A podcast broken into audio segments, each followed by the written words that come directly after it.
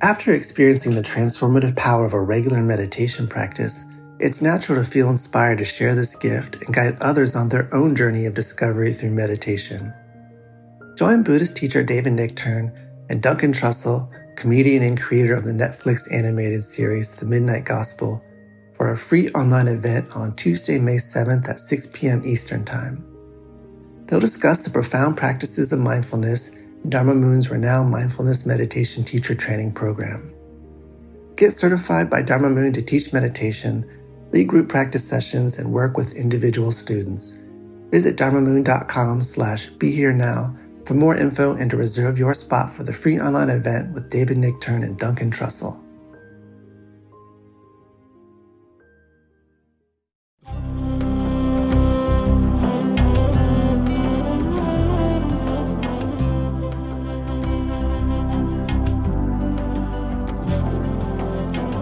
Welcome to the Jack Kornfield Heart Wisdom Hour. We are delighted to share with you Jack's innate common sense wisdom and his clear, open heart. If you are interested in supporting Jack's podcast, go to BeHereNowNetwork.com slash Jack. So please let yourself um, get settled in a way that's comfortable and listen Listening to teachings is a kind of a reflection or a meditation practice. There's no quiz at the end, no exam, you've already passed. Um, but rather, you kind of let yourself listen and sense what's true in your own heart, what resonates for you, what reminds you of something of value. And the other things that don't, that don't resonate, just let them go by you know, or put them on the shelf or whatever you do with them. Um, so that you take it in a certain way as a kind of practice. Um, and the practice is really the practice of, of a deeper listening, not just to these words or teachings, um, but um, looking into your own heart and your own mind. So sit comfortably. And this evening, I'd lo- especially since um, the signs of spring are here. Oh, thank you. In California, the plum blossoms are out in many places, and um, although we need rain, please, who's ever up there, the rain gods. Um, the, the, the sense of spring, which comes early in California, is a really beautiful one. As I said, you can see the light turning. Um, and so I want to talk about um, our practice of mindfulness, compassion, meditation, these things, um, as a, a, gardening practice, as a gardening of the of the heart. Um, and of course, this has been a difficult week in the news. There have been a lot of them, but this is one of them with the school shooting, with the uh, failure to solve any of the problems of immigration for the dreamers or other people. Um, and as most of you are aware, this is President's Day. Um, I think about going to the Lincoln Memorial, which is one of my favorite places in Washington, and it calls itself a temple. It says, In this great temple are the words and the memory of this man. It's like a Greek temple. And there, carved in the stone, are the words after the Civil War, which was such a horrendous uh, trauma for the entire country, with malice toward none and charity toward all. That is the presidential leadership. That is a, um, an expression of what it means to bring people together like Emma Lazarus on the Statue of Liberty, give me your tired, your poor, your huddled masses yearning to breathe free. There is in in uh, in our history, and I feel it in our bones and in our consciousness, um, the understanding of what wise leadership looks like. And sometimes we get it, sometimes we don't, and often it's kind of mixed. And I'm not going to presume the politics of everyone in this room. People have all different kind of political views. Um, but what I do know is that amidst gun violence, amidst continuing warfare and racism and the kind of um, sufferings that we see in the world, there are also, even during the course of this evening talk, a billion acts of kindness that don't get featured in the news. Um, and I remember when I was doing some peace work in Palestine and Israel some years ago, what struck me was how many groups, and I met with a number, the Gandhian peace group, a nonviolent peace group that was growing in Palestine, the, the former combatants for peace, the bereaved mothers, the, the Sulha that was bringing together teenagers from Palestine and Israel, that there were, you know, a couple of hundred of amazing groups doing things that you never mm-hmm. hear about. All you hear about is if somebody throws a, you know, a hand grenade or or some terrorist attack or someone getting shot. Um, and the news is kind of a race to the bottom of the brainstem, basically. Let's try and scare people, and then they'll be frightened and they'll vote for us. It's more or less how politics seems to work. Um, but it's not what President's Day celebrates. I think we have it.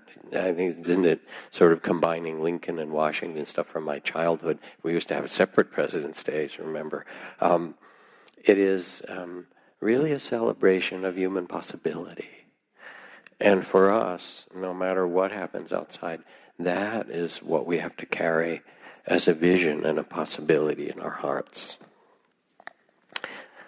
Now, here's the paradox. As human beings, we are made of stars and we're made of mud. And we carry all of these possibilities within us. Zen Master Suzuki Roshi said, You're perfect just as you are. And there is still room for improvement. Right? And part of what we need to understand is how to cherish ourselves and how to be real with ourselves and life as it is, and at the same time also understand in this paradoxical way that there is still greater possibilities for each of us and for the collective of compassion, connection, understanding, and so forth. And we all know this. You know, in the kind of Buddhist language, they talk about sudden and gradual enlightenment.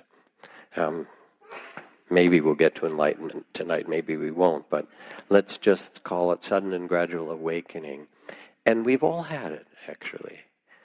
Walking in the mountains, or entering a great cathedral, or hearing an extraordinary piece of music, or making love, or being with someone as they're giving birth, or giving birth yourself, that mystery, or sitting at the bedside of someone as they die you know, and the spirit leaves the body. It's and the the gates between the worlds open up, and you wonder what is this human incarnation that lasts for a time and then is gone like that. Um, or you're standing by the Grand Canyon, or you've taken some sacred medicine.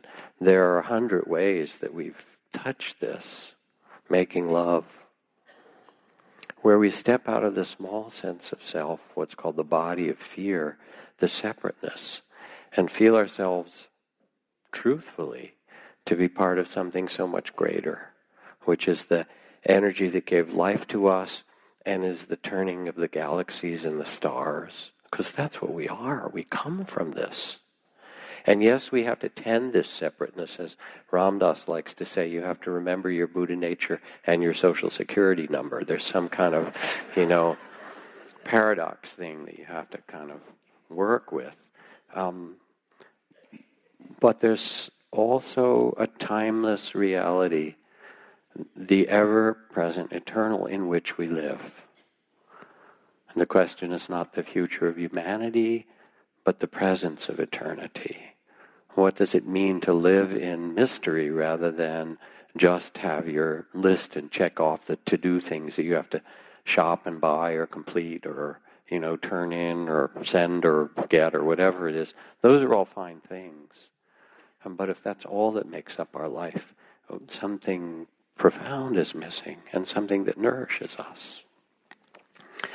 So we all know this somehow, and in some way, entering a spiritual practice, meditation, mindfulness, loving kindness, compassion practice are really gateways to open us to that which is bigger than ourselves. Our connection with all life, our sense of that mystery that we can rest in, of that which is timeless. And, you know, it's a beautiful thing to watch um, when I go up to visit the two month retreat, um, but even a week long or 10 day retreat. People get younger you know, we talk about as the Vipassana facelift, basically. By the end of 10 days or so, people come in and they're tired and they're haggard and they did a lot in order to make their week or 10 days or whatever it is free.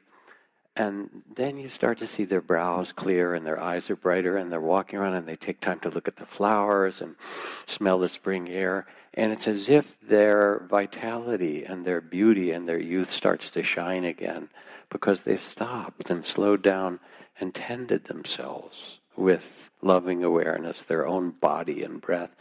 And in doing so, they've opened themselves to these other dimensions of which is what we are.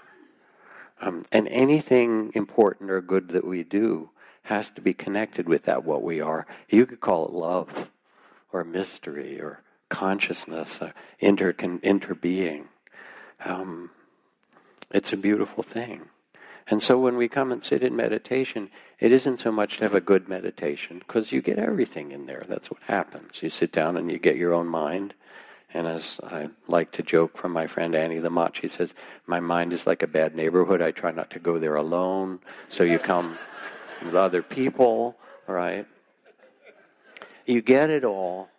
Um, but the point isn't the particular experience, the point is to get bigger than being caught in those things that come, your fears and longings and hopes and, you know, all those things, that you become the witnessing of it, the place of loving awareness, of compassion that says, yes, this, and even more.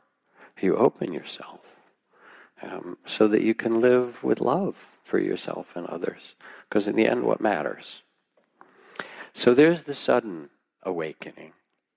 But the other image that's used is gradual awakening. Um, and here you sit, you know, and there's the monkey mind. Some of you may have noticed that, you know, or the tension in your body, or um, all the stories that get told, or um, all those other kinds of things that arise. And the question is here we are in this human incarnation. I don't know how you got in there, but you're here and you're sitting here with it, how do you respond to all this stuff? So, a story in the early days of the Buddha's teaching, he went out with his alms bowl and approached an area that was owned by a wealthy Brahmin that was being plowed in the spring plowing. And the, the wealthy Brahmin was distributing food to all the workers. And when he saw the Buddha come with his alms bowl, he said, Ah, he said, I, O monk, I plow and sow and work, and having plowed and sown, then I eat. Why don't you, or, you know, in the Victorian translation, do you likewise plow and sow, and having plowed and sowed, do you eat? So he's sort of challenging him, like, come on, you're a mendicant, get with the program and do something worthwhile. And the Buddha says, I also Brahman plow and sow, and having done so, I eat. And the Brahman says, You claim yourself a plowman, but I see no plow. Tell me, what kind of plowing is it you do? And the Buddha replied, Trust or faith is the seed, compassion the rain, wakefulness is my plow and yoke, conscience my guide, and my mind is the harness.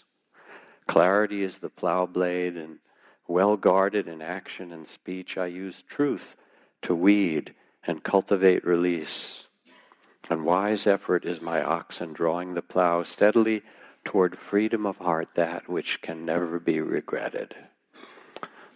And uh, he does this little kind of poem in response. And this bears the fruit of, of liberation. And then the Brahmin says, Ah, then let the venerable monk eat. You are indeed a plowman. Somehow he convinces him. Now there's a there's an interesting end to the story because um, the Brahmin in the story anyway takes a, a pitcher of milk rice to pull, pour it into the alms bowl of the Buddha. And as it pours into the bowl, it hisses with steam and, and uh, won't stay in the bowl. And of course, these stories are both literal stories, but they're also metaphors. They're mythological stories. And so you can listen to them in a different way. Why would it hiss and steam? If any of you have ever had the joy of being in a field that's been plowed and touching the plow blade after it's cut a long furrow through the field, it gets very hot. The iron gets really hot. And so here's the Buddha's alms bowl. You want to give me something? Let me show you something, dude. You know, pour in the milk rice. The, the, the plow is still still hot from the inner work that I've done. So that's the, that's the story. But it's a beautiful story um, because following Suzuki Roshi, yes, you're perfect the way you are and there's still room for improvement. It really speaks about the seeds that we plant and having tended them the, with wise effort as the oxen and the you know the rain of compassion that beautiful fruit will come the fruit of freedom of heart the fruit of well-being. This is Thich Nhat Hanh's way of describing it. Your mind is like a piece of earth planted with many different kinds of seeds. Sometimes he talks about it as storehouse consciousness with all the different possibilities archetypal seeds in it. And in this piece of earth with different seeds, there are seeds of joy, of peace, of mindfulness and understanding and love. There are seeds of craving, of anger, of fear, hate, and forgetfulness.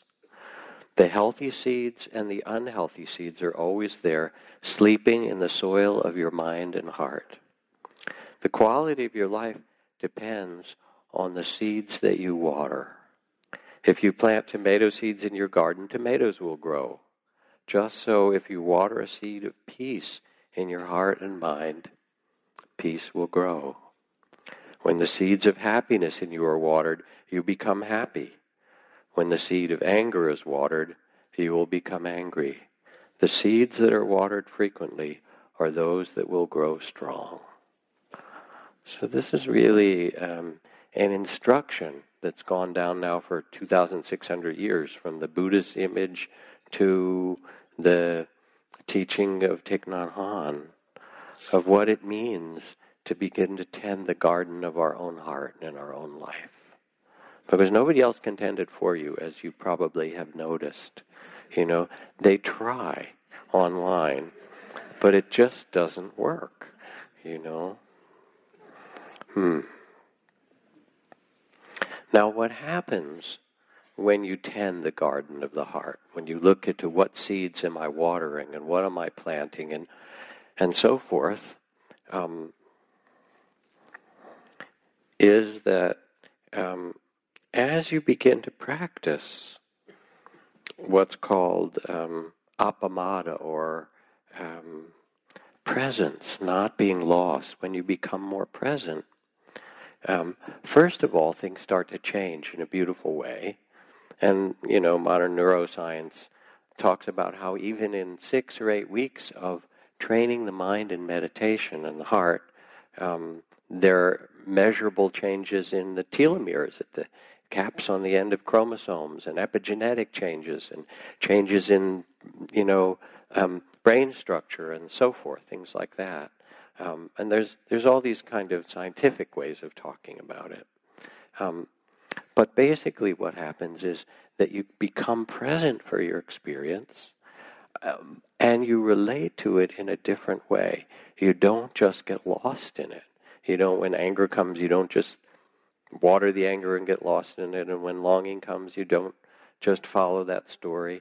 That there grows instead a capacity for spaciousness and perspective and some peacefulness, you begin to water the seeds of peace and presence and mindfulness as you do, step by step. And step by step, in this part of the teaching, the gradual teaching, is the game. My beloved friend and teacher Maha Ghosananda, who was the Gandhi of Cambodia, nominated for the Nobel Prize a whole number of different times. Um, even though he was a scholar who spoke 15 languages and so forth, after the Cambodian Khmer Rouge genocide, he led peace marches, peace walks really, from all the refugee camps on the Thai border, which had hundreds of thousands, maybe a million people. He said, You can't go back to your villages where the temples were burned and the, you know, all the intellectuals were killed and almost, you know, half the population were, no, it's probably a quarter of the population um, died. Um, he said, You can't go back um, unless you reclaim the land with your own love and your heart. And so he would lead streams of a thousand people. He said, You can't go in a bus or the back of a truck with someone beating a drum and someone ringing a bell, singing the chant of loving kindness. Hatred never ceases by hatred, but by love alone is healed. This is the ancient and eternal law. And they would recite it over and over and walk back to their villages, reclaiming the land through killing fields until they felt that they could again bring, plant the seeds of love in a, a ground that had grown so barren. This is the game to make our life beautiful. You set a direction, you set the intention of your heart, which is the seeds of compassion, of wakefulness, of being present, of mindfulness. You plant those seeds, and then those seeds have a certain power to grow if you dedicate yourself to them. But the other thing that happens, and anyone who's ever gardened knows this, obstacles will arise. You know how it works, right? There are insects, there is drought, there's weeds that try and take it over there's a very compacted soil and there's no aeration for it. Um, you know, I, I don't need to take you in hand to the local nursery, but they would sort of read you the litany of things that you have to tend to to make the garden really blossom and bloom. And this is true in any enterprise we do. You know it in parenting, in love relations, in business you plant this, you say, I'm going to start a business. Let's say your business is your garden. And then you hit the obstacles, right? Not enough capital. Key employee quits. The market changes. Interest rates rise. Competition becomes stiffer. The supplier gets bought up. All this stuff happens, you know. Anybody who's a business person, you know this. You set your direction, you plant your seeds, and then you tend the obstacles, and you keep going. In parenting, First, they just want to put everything in their mouth, right? And hit each other with blocks, you know, and then they fall off their bicycles and, you know, have injuries. And then you have to socialize them to play with each other, right? And then they have to go through middle school. Oh my God. There's puberty and teenage angst, and then sexuality and cars and alcohol and drugs and independence. It's rough, right? for everybody. It's totally wonderful. I just couldn't be happier being a parent. And, yo, there's obstacles, right? Social change, the same kind of thing. You know, you look around and you say, this is crazy. We're solving our world problems with war. In kindergarten, when kids hit each other with blocks, you say, use your words, right? Why couldn't that go up a little bit to the adult level? You know, there's racism, which is insane. Let's see, what color are you? You're brown, you're pink, you're, you know, I mean, give me a break. It makes no sense. There's children starving today, and there are grain elevators with food more than we know what to do with. And it's not, you know, 10% of what we spend in the world on military weapons, and we are the great military weapon supplier of the planet, would feed every hungry woman and child and man on the earth. What are we doing? So you say, all right, we have to do something about it. But when you try to do social change, what do you encounter? Political obstacles, doubts, financial problems, squabbles between people. All the best activists, they fight with each other at certain times. Not all of them, but you know how it goes, right? Because they're activists and they're. Um, so you have to meet the obstacles. And in love, it's the same. You know, you seem compatible at first. You fall in love, it's just great. And then that little disappointment starts to creep in, the shadow side because you imagine them to be a certain way, and then it turns out that they're messier or more irritable or anxious or judging or controlling or addicted or whatever it is. And oh my God, I thought you were like this person, but I didn't realize I was getting the whole catastrophe, right?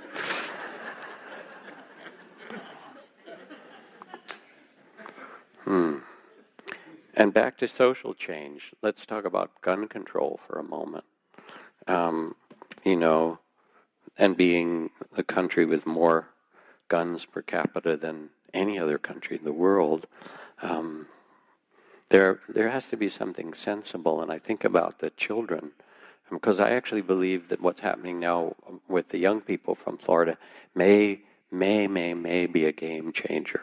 It's like the the margins are the place where the real life lives, not in the center of the consciousness of the country um, but it's the disenfranchised and the children and the elders and the people who've been kept out that actually still carry the possibility and the vision. A poem from my friend Jane Hirshfield in Mill Valley, great poet. She writes, The dead do not want us dead. Such petty errors are left for the living, nor do they want our mourning. No gift to them, not rage, not weeping Return one of them, any one of them, to the earth, and look. Such foolish skipping, such telling of bad jokes, such feasting, even a cucumber, even a single sesame seed, a feast. You know, we we have to treasure life and the life of our children more than our guns. We have to treasure this earth in ways that we haven't before. And yes, there are obstacles. Um, and that doesn't mean that we stop doing whatever we think is really right. So there we are, obstacles that come. And guess what? Your spiritual practice is basically a practice of, as you garden, working with the obstacles. And the first question is, what are you going to devote yourself to? What are the seeds that you want to plant? If somebody said to you this year or this decade, would it be seeds of kindness? Would it be a peaceful heart? Would it be seeds of mindfulness? Seeds of compassion and care for yourself? Seeds of compassion and care for others around the world? What are the seeds you would plant? Seeds of love what will you devote yourself to? And then, as you begin to meditate, which is like training wheels for living with some consciousness, your body tension and the you know, untamed mind and the unfinished business of the heart and the grief that you carry and the ocean of tears that make up human life because you're a human being and you carry a certain measure of the sorrows of the world, you know, and the radiance of your heart, all these things will arise. And what do you do with them? Just as the water jar is filled drop by drop, so let those who are wise fill themselves moment by moment with goodness. This is from the Buddha. And the goodness is no matter what arises, can you meet it with compassion? No matter what arises, can you become spacious and peaceful and not so lost and caught up and reactive? Not because you're supposed to, not because it's a grim duty, but it's actually an invitation to return to your own Buddha nature, to who you really are. And what's important somehow in this is to stay connected with the seeds that you plant. As a farmer channels water to their land, so the wise ones direct their own heart and mind. Again, from the text of the Buddha. Um, this last week I went to a lecture at LMU in Los Angeles at Loyola Marymount, given by a a friend and a really wonderful man named uh, Father Greg Boyle, um, who's written a couple of bestsellers, and I can't commend his books to you enough. The Tattoos on the Heart is the first of them, if you haven't read it. And he's the founder of Homeboy Industries in Los Angeles. And for 25 years or more, I don't know how long, 30 some years, he's been working with kids coming out of gangs and so they have Homeboy Bakery and Homeboy Cafe, and they have all kinds of services for the city, removing tagging and graffiti. They've got all kinds of businesses. But mostly what his work is is to tend the soul and the spirit of these young men and young women um, who, in many cases, don't really have um, a family or don't have a safe place to live.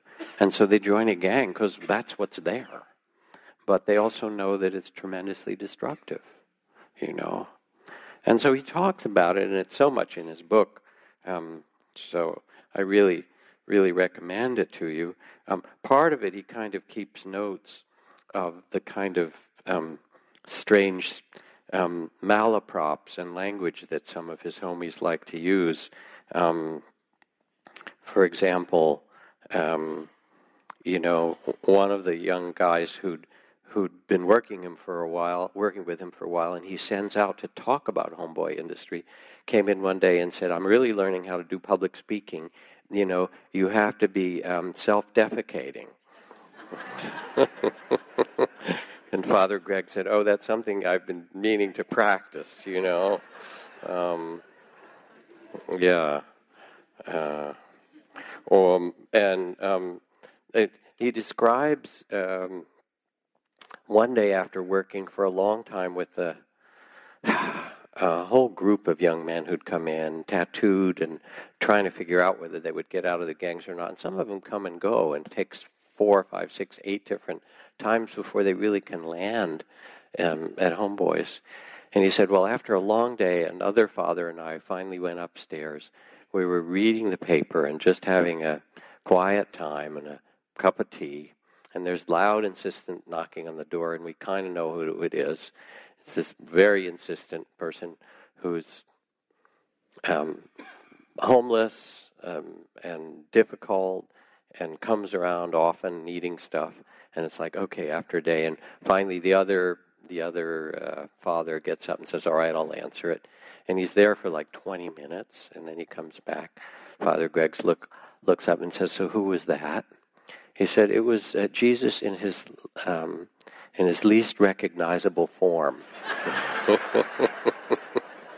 you know, so you got to have humor about this for it to work. Um, yeah. Um, I, I'll read you one part from this book because at all of the talks that he gives, and now he goes around the country talking about really the, the redemption that's possible for these young people. And if you go there, it's really, it's quite extraordinary. Um, and he says, so I always bring a couple of homies with me to talk, and they get up and they tell their story. Um, and he said, so we were flying to go to um, uh, a long flight, and I took a couple of homies, this um, who were from different gangs. I like to get the mix them up, you know, because they're um, and one of them um, worked at the bakery, uh, and the other one, let me see, where is they? Uh, uh, worked in the worked in their store, their shop that they sell homeboy stuff. And they got to the airport. They'd never flown. They were terrified, and so we're looking out the window, and two of the flight attendants are going up the steps with uh, cups of Starbucks coffee. And I said, "Well, must be pretty pretty soon. It'll be time to take off because they're trying to sober up the pilot." He said, I know that wasn't fair to say to these guys, but anyway, they get on the plane, they get there. He said, I just, you know, you got to mess with them sometime. and they and he says, "All right, it's a thousand people, psychologists and social workers in this major city, um, and I want you to tell your stories first, and then I'll talk about how I work." Um, and so they get there, Mario and Bobby, and they were both nervous. Their accounts moved people very deeply because their stories were of filled with violence, abandonment, abuse, torture, homelessness of every kind. Honest to God, if their stories had been flamed, flames, you'd have to keep your distance, otherwise, you'd get scorched. So, this is really the work he's thrown himself into. Um, so, um, they spoke before me, um, and then before I presented, because I wanted to include them, I asked if anyone there had any questions for these guys. They were both nervous. And once things quieted down, a woman raised her hand. She had a question for Mario, and he started to quake, like, how do I do this? Yes, he said. He said she said, You're a father. You've been at Homeboys for eight years or nine years. Your son and daughter are starting to reach their teenage years. What wisdom do you impart to them? I mean, what advice do you give them? And Mario was silent and trembled and closed his eyes and blurted out, I just, and he couldn't say anything more for a long time. And finally he looked at her as if pleading and said, I just, I just don't want my kids to turn out to be like me. And his words felt squeezed out, and his sobbing was now more pronounced. The woman was silent.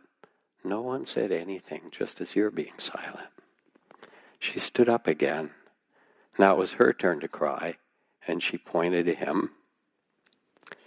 And her voice, quite certain, through her tears, said, Mario, why wouldn't you want your kids to turn out to be like you? You are gentle, you are kind. He was known as being a gentleman at Homeboys. You are loving, you are wise. She planted herself firmly. I hope your kids turn out like you. And there wasn't much of a pause before all 1,000 attendees stood up and began to clap. The ovation seemed to have no end. All Mario could do was hold his face in his hands, overwhelmed with emotion. What Father Greg has done is to tend the seeds of goodness in these young people that come to see him. And he does it over and over, and if they fail, he says, then come back when you're ready to try again. And this is what our human life is about to direct ourselves towards something that has some nobility to it, that's honorable and moving to our own heart and beautiful. To plant those seeds and stay connected with them. Now, the great thing is that you have good seeds to plant. That is born in you. And as Henry David Thoreau says, though I do not believe a plant will spring up where no seed has been, I have great faith in a seed. Convince me you have a seed there, and I'm prepared to expect wonders. And you have in you the seeds of great compassion. You have in you the seeds of wisdom, the seeds of of kinship with life, of care for others. And meditation then isn't to make some special experience because you sit and you get everything happens. But it's to learn how to tend this garden of your own humanity um, and to water the seeds of kindness, to water the seeds of presence, to water the seeds of attention and, and care, um, to water those seeds that are the most beautiful in your own heart. As the bee gathers nectar and perfume from the flower without marring its beauty, so let the wise one move through this world, harming none and bringing blessings to all. When you tend the seeds in your garden and the flowers and the fruits and the vegetables bloom, you become like that image of the bee tending what's beautiful, bringing forth in yourself and those around you what you value um, without harm. Now, here's another really important thing to keep in mind for spiritual practice. The idea is not to make a perfect garden. You know, one of those photos in House and Garden, the coolest garden in Marin County or something like that, which it's sort of like all the photos on the covers of magazines of models, the most handsome or beautiful human being you've ever seen, taken in the best light and then touched up. You know, nobody looks like that. You know that's true. You know, and no garden looks like that except on that day when everything's taken out and they get the photographers and the light right. That is not the point. On a spring day in the best angle, they don't show you the compost pile and the weeds and the things like that. Um, but to take, you know, we have these ideas of how it should be. I remember this cartoon two little fish swimming in the water. One says to the other, I want the whole thing the glass bowl, the little white castle, the blue pebbles, right? You know. I mean, we have these ideas, they're crazy about how it should be, right? Instead of trying to make an ideal of your life, which you've already failed, you know that. We all have. Let's be serious about it. As Zen Master Ryokan said, last year a foolish monk, this year no change, right? so here you are. The idea isn't to make a perfect garden, but to take your perfectly human circumstance, your emotions, your thoughts, your body, for better and for worse, and bodies are always for better and for worse. Figure it out, right? In your mind. To take your and your relationships, oh my God, right? And your family. Remember, Buddha and Jesus had trouble when they went back to their family too, so just keep that in mind. Um, to take your perfectly human circumstance and use that for wakefulness and compassion and steadiness and letting go and learning to trust. There's no other place to do it, no other way to do it. So let's see. Alan Chadwick was a famous gardener at the UC Santa Cruz, um, who was one of the founders of the modern environmental movement. And um, he gardened by growing soil to grow plants. And what he meant by soil was different from the earth's surface that you or I usually mean. I think he meant the power in the universe that could be concentrated in garden to capture cosmic magic. Chadwick grew soil and planted seeds based on relationships that existed between the earth, its moon, the sun, the other planets, the weather, the way doves in the area coo, the mist in the trees, and everything you could imagine. When winter was bleak, he'd sing about the energies underneath the surface of the earth Underneath, the seeds are full of life. This very moment, the seeds are waking up. They're pushing up to the sun.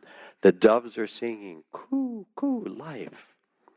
Once, Professor Chadwick took his class to a junkyard lot that was full of rusted out cars, broken glass, chunks of cement, sand, and lots of abandoned trash. He asked the owner if his class could use the lot for an experiment to grow flowers and vegetables. The owner said, Sure, but you're crazy. That soil's dead. The garden later became famous for its extraordinarily delicious vegetables and gorgeous flowers. This is the tending that you can do in your own life, moment by moment, person by person. And it's not about being idealistic. As my teacher in the monastery would say, on a super hot sweltering day or a freezing cold day or a day when we got very little food in our alms bowl, he said, Ah, conditions are perfect for awakening. they are. Now, you don't want to try so hard. It's not about striving. It's really about tending. You don't like pull the leaves of the flower open for it to blossom. You water it. You tend it, you let the sun shine on it. Especially in this time of managed care, more emphasis seems to be placed upon medication and the quick amelioration of symptoms, short term work, and profit, privatized profit making clinics.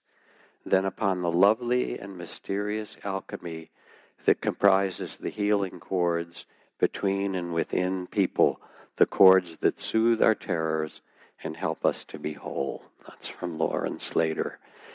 And it's true in medicine. There's something that needs to be tended in addition to the body that we know about. You know, and it's true in our relationships. It's true in the society in which we live. So it's not about making it some kind of grim duty, but actually it's an act of love. And that's kind of the game in the end. If your spiritual practice isn't an act of love, it's somehow gone down the wrong track. It's planted the wrong garden. So you get comfortable with your life. This is what you got. I mean, you can change it. You can change your job, you can change where you live, and so forth. But the big change that needs to be tended is really the change in the heart. Because wherever you go, there will be people that are difficult. You know they're waiting for you. Mm. right? And yet, the teachings are an invitation to freedom of heart. The text begins Swakato Bhagavata Dhammo Sanditiko Akaliko Ehipasiko Opanayako Pachatang Vetitapu Vinyuhiti. The Dharma is an invitation to freedom. It's immediate, here and now, um, open handed, offered to all, a freedom that can be found only and just where you are. Now, it's also true as you sit as you practice is you can't measure it very well. How am I doing? You know, some days you think you're doing splendidly, and then something happens, and you feel like you're the great spiritual failure, right? And and and then you tell stories about it, but it's more like being on a boat on the ocean. Um, you know, if you're on a river, you watch the shore go by, but if you're out on the ocean, you actually can't tell exactly where you are, and there is no spiritual GPS. I'm sorry to tell you about this.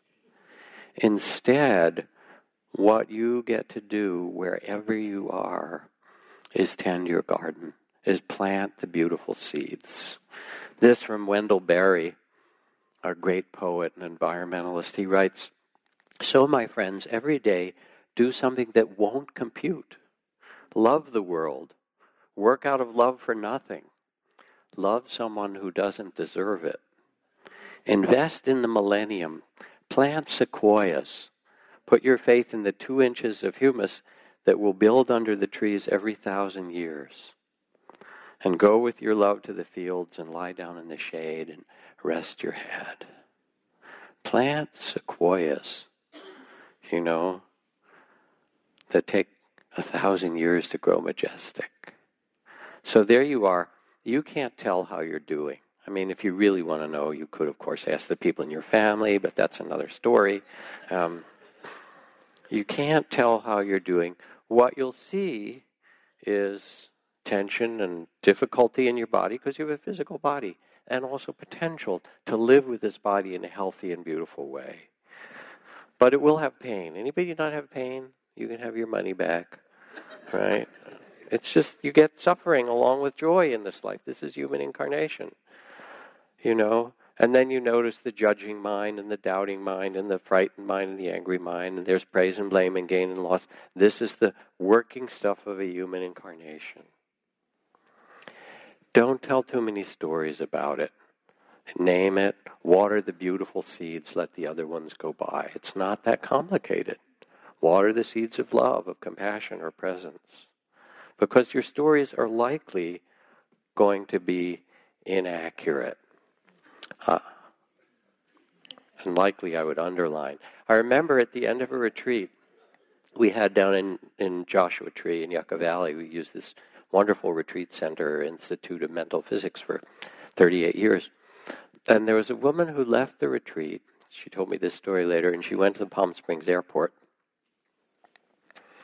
And um, she got a bag of her favorite chocolate chip cookies that they sold at one of the market stores there. And she went to the waiting area of her gate and sat down. There were a bunch of seats and little tables, every three or four seats. And she put her cookies and her stuff down. And he sat there for a while, just looking at her phone or whatever you do on an airport these days. And then um, she noticed that the guy next to her was opening her bag of cookies. that was like really weird. And he took one out and he ate it and he looked at her as he did it and he tipped the bag to her like, You want one too? and she, like, okay, I don't know about this, you know.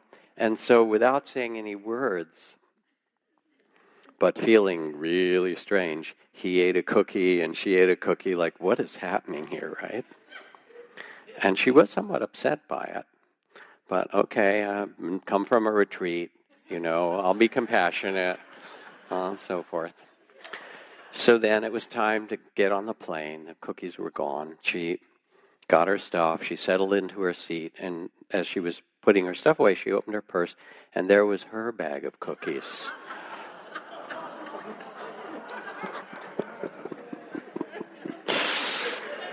yeah, you know, don't put too much stock in the stories you tell about yourself in the world.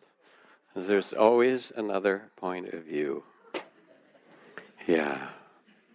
And then you see you are the Buddha, but you're embarrassed Buddha, you know, chagrin Buddha, foolish Buddha, as Ryokan said, you know, this year no change.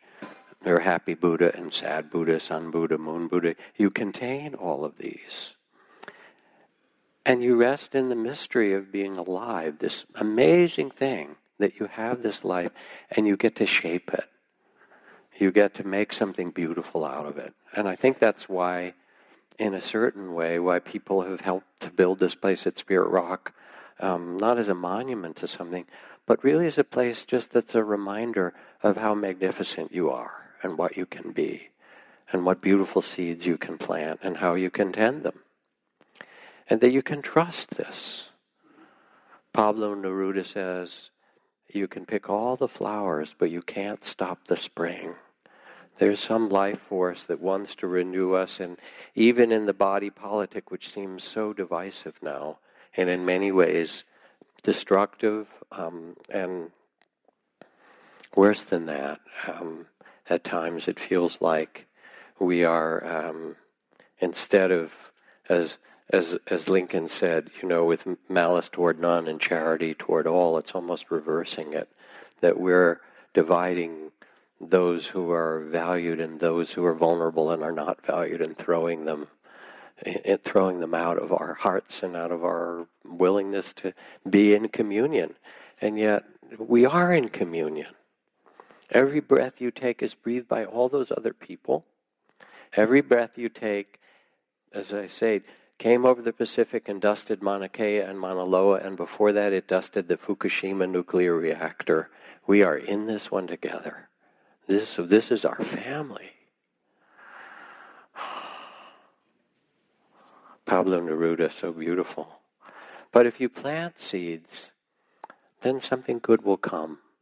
As Thoreau said, I don't know how long it will take, but I'm prepared to expect miracles and wonders. Pablo Neruda also wrote another line for spring. It was one of his love poems.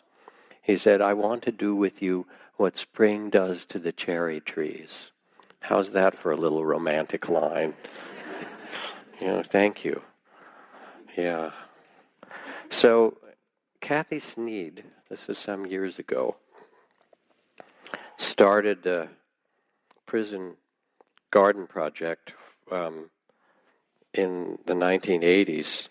Um, she was concerned for the soul death of so many people who've been incarcerated. Um, you know, we have the, um, sadly, we have these enormous racist poverty prisons that if you're born in the wrong place or the wrong race or wrong skin color or something, the likelihood is you're going to end up in prison, and not for doing much. So she began a project in the San Francisco City and County Jail, which is a pretty big establishment, Um, and men were invited to grow vegetables in a garden plot behind one of the prison buildings, which had been there from the decades before when there had been a prison garden. Through fundraising, she was able to offer them seedlings and mulch, fertilizer, and simple garden tools. To be able to grow a garden with their own hands, to be responsible for its blossoming, to overcome insects and drought, brought out the best in these thrown away people. It awakened a connection to and caring for something outside of themselves. Kathy tells about one macho giant saying, Don't step on my babies, as he walked through the garden. The prison wardens were amazed by the change. The gardens became so important to those who cared for these patches that their lives began to revolve around them. In fact, when time came for these men to be released from prison, some purposefully recommitted petty crimes or violated parole so they could get back to their gardens. That's when Kathy realized that she needed to start a garden project for ex prisoners, which she did. You know. Do not judge me by my successes, says Nelson Mandela. Judge me by how many times I fell down and got back up again. Tend your garden, you know, in a way that's beautiful. Choose the seeds. Even as we speak, as you listen tonight, you know what the seeds are that you really would most want to plant in this incarnation and in this life. And then water them with your attention, with your dedication, with your devotion. And with a blessing from John O'Donohue, wonderful poet.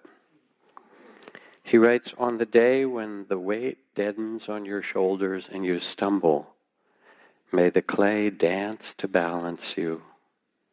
And when your eyes freeze behind the gray window and the ghost of loss gets into you. May a flock of colors, indigo, red, green, and azure blue, come to awaken in you a meadow of delight. When the canvas frays in the crack of thought and a stain of ocean blackens beneath you, may there come across the waters a path of yellow moonlight to bring you safely home. May the nourishment of the earth be yours. May the clarity of light be yours. May the fluency of the ocean be yours, and may the protection of the ancestors be yours. And so may a slow wind work these words of love around you, an invisible cloak to tend your life. Let's sit.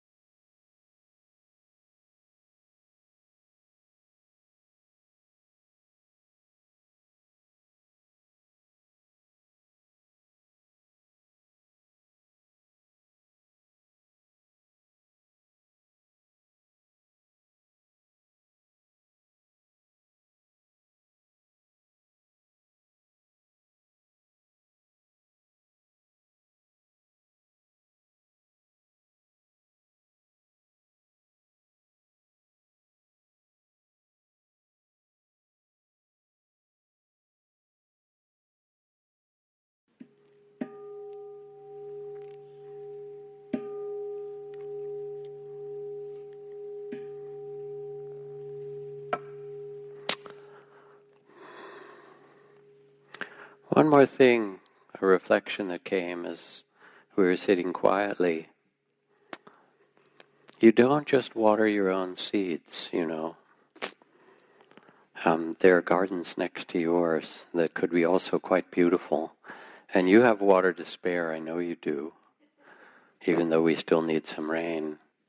And the world needs you to also water the seeds of goodness, of compassion, of presence, of dedication around you. The society needs it, whether it's raising conscious children or creating a conscious business or standing up for justice um, or standing for the vulnerable or tending them, you know, but to do so in a way that waters the beauty in them and the best in them. As Nelson Mandela said, it never hurts to think the best of someone. They often act the better because of it to really seek out your ways to water the seeds of goodness and make a difference both in your own heart and in all that you touch in the world. So uh, enjoy the spring. And thank you for coming and drive politely out there. There's lots of cars and people and things like that. And um, hope to see you again.